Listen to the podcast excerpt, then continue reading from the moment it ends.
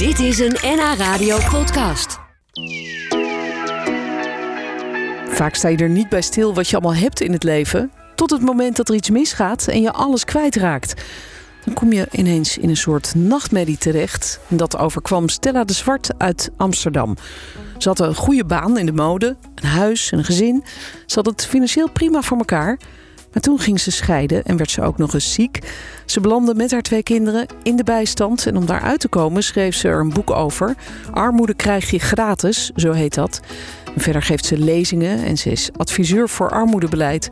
Daarmee speelde ze zich in de kijker bij het mediaplatform Vaker in de Media. Zich inzet om deskundige vrouwen vaker op radio en tv te krijgen. Zij reiken ieder jaar de Vrouw in de Media Awards uit. En Stella is daarvoor genomineerd. Ik denk dat ik gekozen ben omdat ik zo ontzettend veel uh, naar buiten toe treed over het onderwerp armoede en over schulden. Ook omdat ik het zelf heb meegemaakt.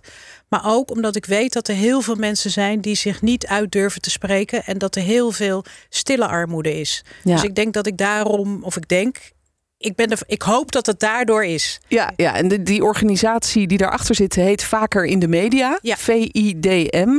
Die willen graag meer vrouwen zien en horen. Ja. Ook op de radio. Nou, gelukkig ben je hier nu. Dus Ja. we kunnen je gaan horen. Dat hebben ze alvast eh, mooi bereikt. Ja, Ehm, absoluut. Ja, en jij hebt zelf ook een, een boek geschreven. Dat heb je meegenomen ook voor ons. Armoede krijg je gratis. Ja. Dat eh, heb je deze zomer in eigen beheer, begrijp ik, Ja, uitgegeven. in hè? eigen beheer. Omdat niemand vindt eh, armoede eigenlijk sexy. Het onderwerp armoede is niet sexy. En toen ik bij ehm, uitgeverijen kwam, of uitgevers, ik weet niet hoe je het in meervoud zegt, maar eh, toen ik daar kwam, vond niemand het eigenlijk interessant genoeg om mijn verhaal uit te geven. Hmm. En na een aantal keer afgewezen te zijn, dacht ik van ja, ik heb niet zoveel zin in afwijzing. Dat krijg je al veel te veel als je in de armoede zit. Dacht ik van ja, ik moet iets anders gaan verzinnen. En ik ben toen gaan verzinnen van nou, eh, geld gaan inzamelen. En dat heb ik via, via Voor de Kunst gedaan. Oké, een En- soort crowdfunding. Ja. ja. Ja, ja en via dan heb ik zo'n 8000 euro is er opgehaald. En toen kon ik het boek eh, in eigen beheer uitgeven. Dus ik ben en uitgever nu en spreker. En bij- schrijver. En schrijver. Dus- Nou goed, en expert. En straks horen we jouw persoonlijke verhaal. Hoe zag jouw leven eruit voordat je eh, in de bijstand terecht kwam en arm werd? Want je werkte dus in de mode. Ja, ik werkte in de mode als accountmanager. Ehm ja, ik had mijn auto, ik had een huis, een koophuis. Eh, ik was eh, verliefd, eh, twee kinderen gekregen. En eigenlijk geen financiële zorgen. Gewoon wel zorgen van, zou ik dit jurkje kopen of zou ik dat jurkje kopen? Even heel plat gezegd. Maar Ja. voor de rest was het gewoon vrij zorgeloos. Ja, een heerlijk bestaan. Daar kwam een einde aan door een scheiding. Ja. Eh, hoe ging dat dan, dat het zo misging? Bij ons is het een of bij mij eigenlijk is het een samenloop van omstandigheden geweest dat eh, we uit elkaar zijn gegaan. Ik ben ziek geworden, mijn baan kwijtgeraakt. Eh ik had geen huis meer. Ik ben het huis moest ik verlaten omdat ik ook niet de hypotheek kon betalen, terwijl we wel een gezamenlijk huis hadden. Dus het stond op beide namen.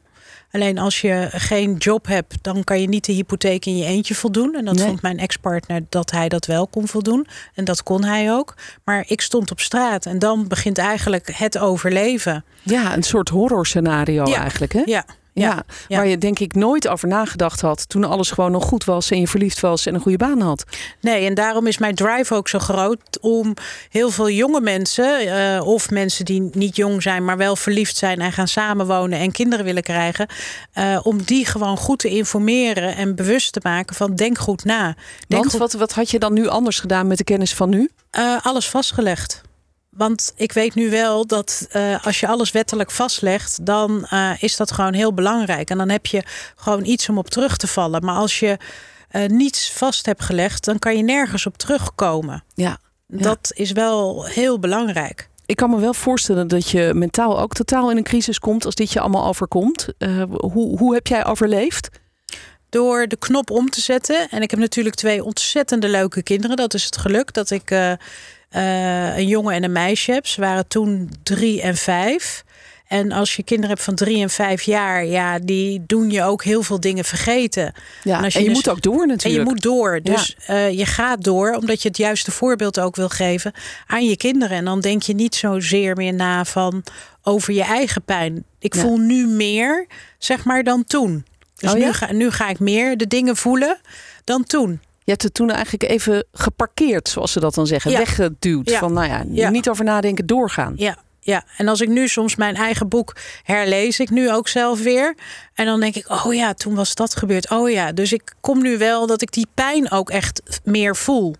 Ja. Of toelaat om te voelen, laat ik het zo zeggen. Ja, omdat het misschien nu veilig is. Omdat, omdat Ja. het eigenlijk weer goed gaat met je. Ja. eh, en, je en je dat nu kan gaan verwerken. Ja. Laten we maar zo zeggen. Ja, ja, ja. Dus ieder nadeel heeft zijn, toch zijn voordeel. Ja, zeker. Maar ik, jij- bent eh, ook niet bij de pakken neer gaan zitten. Want wat, wat ben je gaan doen om jouw situatie te verbeteren? Ehm, nou ja, gewoon iedere dag gewoon op tijd opstaan met de kinderen. Dat is al punt 1. En op tijd naar bed gaan is punt 2. Dus dat, dat heb ik er gewoon ingehouden. Maar ik ben wel goed om me heen gaan zoeken naar oplossingen. En als ik het ene eh, niet opgelost kreeg, dan ging ik weer naar het volgende loket. Om het even zo heel plat te zeggen. En zo ben ik eh, doorgegaan. Maar ja, je gaat door in het ritme waar je op dat moment in zit. Ja, En als jij in een, eh, eh, eh, zeg maar, zo'n boemeltreintje zit, dan gaat dat langzaam. Maar ik zat echt in een soortement van TGV. ja dus het ging heel hard. Ja. En je bent allemaal dingen ook op Facebook gaan zetten. Ja. Wat voor soort dingen dan?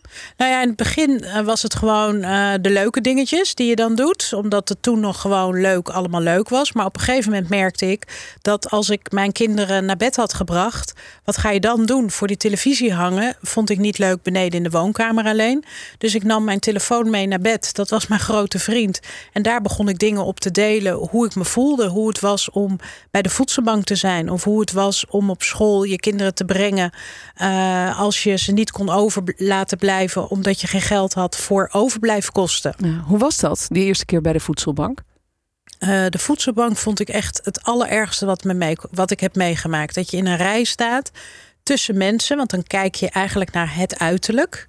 Eh, zijn niet dezelfde gestemde mensen die je denkt dat je, waar je altijd mee om bent gegaan. Daar kijk je als eerste naar. En dat is natuurlijk ontzettend stom. Ja. Dat weet je van de buitenkant niet. Nee, nee, nee. Maar ja. Maar dat gebeurt. En vervolgens kom je dus aan bij de balie waar je dus in moet schrijven. En dat vond ik heel erg. Dat je in een kleine ruimte, zeg maar net zoals dat wij hier zitten. Dan, en daar dan de helft van. Dus in een klein klaslokaal. Daar stonden dan vier tafels. En aan die vier tafels zaten dan eh, vier verschillende mensen die alles gingen inkloppen. Maar je hoorde wel van gezin A of B precies waar het geld aan uitgegeven wordt. Oh. Dus er was nul privacy met inschrijving. En dan vervolgens als je toegelaten wordt om eh, eh, je voedsel te kunnen komen halen, een week later, ja, dan sta je weer in diezelfde rij. En dan doe je je spullen in je tas. En dan eh, word je heel erg geconfronteerd dat je echt arm bent. Ja, wat en godzijdank Ja. is het fijn hoor dat er een voedselbank is. En Tuurlijk, godzijdank moet je getoetst worden. Maar ik vond het wel heel pittig. Ja, dat kan ik me heel goed voorstellen. Wat dat ook met je, met je hoofd doet eigenlijk. Als je daar dan staat en je hele verhaal moet vertellen wat iedereen kan horen. Ja, ja. Ja. en je gaat je op een gegeven moment ook eh, aanpassen. Ik heb altijd rode lippenstift op. Ik heb altijd mijn ringen om mijn oorbellen in. En die ging ik op een gegeven moment ook afdoen. Oh ja. Eh, op een gegeven moment ging ik mijn kleding, die, omdat ik in de mode zat, had ik altijd mooie kleding. Op een gegeven moment ga je in een oude spijkerbroek, trek je ook je gimpen aan. En ga je aanpassen aan de doelgroep die er eh, op dat moment ook zo gekleed is. ja, maar kreeg je wel eens commentaar dan? Dat ze zeiden van nou, maar mevrouw, u heeft dat toch helemaal niet nodig met die mooie kleren? Ja, Ja? ja dat soort opmerkingen krijg je wel. Ja, ja. En daar moet je natuurlijk niks van aantrekken, maar het gebeurt wel. Ja, uiteindelijk heb jij je uit de armoede weten te, te worstelen. Eh, toch? Ja, nou ja, door, doordat ik uit de kast ben gekomen, eh, kreeg ik een podium. Dus Ja. ik kreeg een podium bij Uit de kast bent gekomen als. Sorry, ja, als eh, armoede, eh, om over de armoede te praten en Mhm. over schulden te praten. Omdat ik van mijn moeder heb ik eigenlijk altijd geleerd van je bent niet iets, hè, je bent wie je bent als persoon. Je wordt ik ben geboren als Stella, maar ik ben niet geboren als accountmanager. Nee. En ik identificeerde mij niet dat ik de armoede ben. En dat heb ik alleen maar geleerd hoor tijdens de armoede. Want toen ik nog werkte, identificeerde ik mij dat ik accountmanager ben. Ja. En that's it. Dat, is voor heel veel mensen zo, denk ik. Je baan is een beetje je identiteit. ja, Toch? Ja, ja dus Ja. Ik, ik ben verrijkt door de armoede om te zien wie ik nu daadwerkelijk ben. Ja, om dat los te koppelen. Om dat los te koppelen. Ja. Dus daarom voelt het voor mij nog meer als een cadeautje dat ik die eh, zeg maar genomineerd ben, omdat ik gezien word als Stella en niet door mijn titel. Je geeft ook lezingen over armoede. Eh, je bent ja, vanuit je eigen geschiedenis eigenlijk. Je bent natuurlijk een ervaringsdeskundige. Gaat dat je altijd makkelijk af? Want het is natuurlijk wel echt een heel persoonlijk verhaal.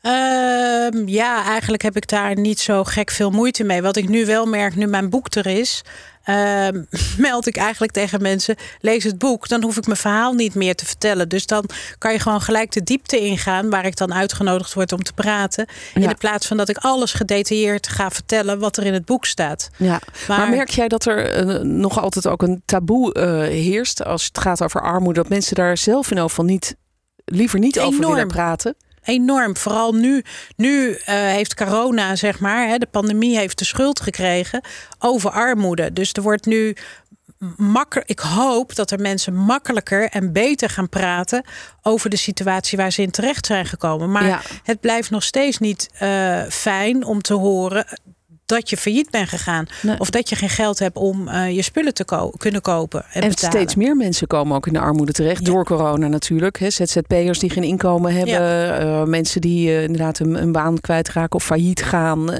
de prijzen die, die heel snel steeds hoger worden. Ja. Dus het is ook nog een probleem wat denk ik eerder aan het groeien is op dit moment. Dan aan het afnemen. Ja, ja. Heb, je, heb jij daar een beetje vertrouwen in? We hebben een nieuw kabinet. Carola Schouten van de ChristenUnie is de, is de nieuwe minister die de armoede moet gaan bestrijden. Heb je daar vertrouwen in? Ik heb in eh, haar absoluut vertrouwen dat er eh, een verandering kan komen. Ik hoop alleen de mensen om haar heen, dus de ambtenaren en de beleidsmakers, dat die ook een andere mindset krijgen. En dat zij die mensen ook in beweging krijgen om, bij wijze van spreken, ze hoeft niet alleen mijn boek te lezen, maar om meer Ja. mensen te horen die echt uit de praktijk het hebben meegemaakt. En dat eh, wat ik ook hoop van Carola Schouten, dat zij een stop zet, dat er weer onderzoeken gedaan moet worden hoe het opgelost moet worden. De meeste mensen die in de armoede zitten, of die zich bezighouden met de armoede, maar vooral de mensen zelf, die weten wat ze nodig hebben. Ja, Dus- en wat zou dat dan zijn? Kun je eens wat concreets noemen? Nou, gewoon al heel simpel dat er gewoon naar mensen geluisterd wordt. Dus als je bij een ambtenaar komt om je uitkering aan te vragen, dat er gelijk geluisterd wordt waar je mee vastloopt.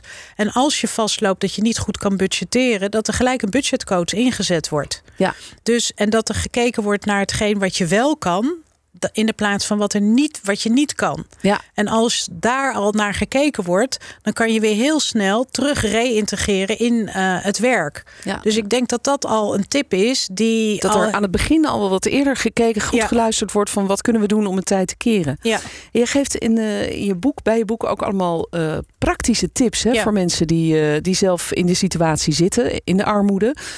Tip 1 is geven is gratis, ontvangen is onbetaalbaar. Dat vind ik een heel mooi, mooi motto eigenlijk. Eh, maar wat heb je verder voor soort praktische tips?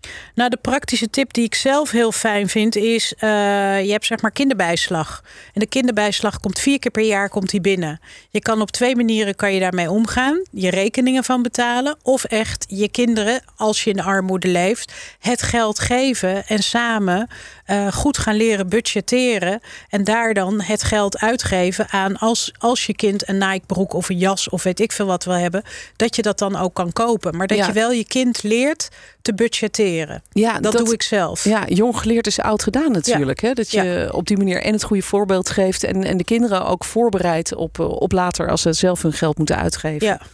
Ja, en eh, ik zie bijvoorbeeld ook een, eh, een tip: hou een kasboek bij als je merkt Ja. dat je vaak geld tekort komt. Ja, en eh, bespreek ook met je kinderen waar je het geld aan uit gaat geven.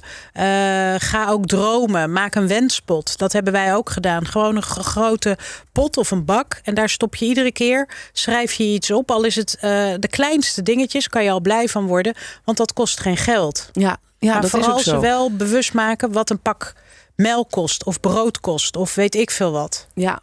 Ja, het is eh, pittig, denk ik, als je heel lang in de armoede zit, om, om, om positief te blijven. Ehm, kan ik me zo voorstellen. Ehm, misschien dat als je kinderen hebt, dat het dan wat makkelijker is. Maar voor de kinderen zelf is het natuurlijk niet zo makkelijk. Nee, Hoe is nee. dat bij jouw kinderen gegaan eigenlijk? Want- Ja, mijn kinderen die zijn nu eh 15 en ehm, ehm, 17.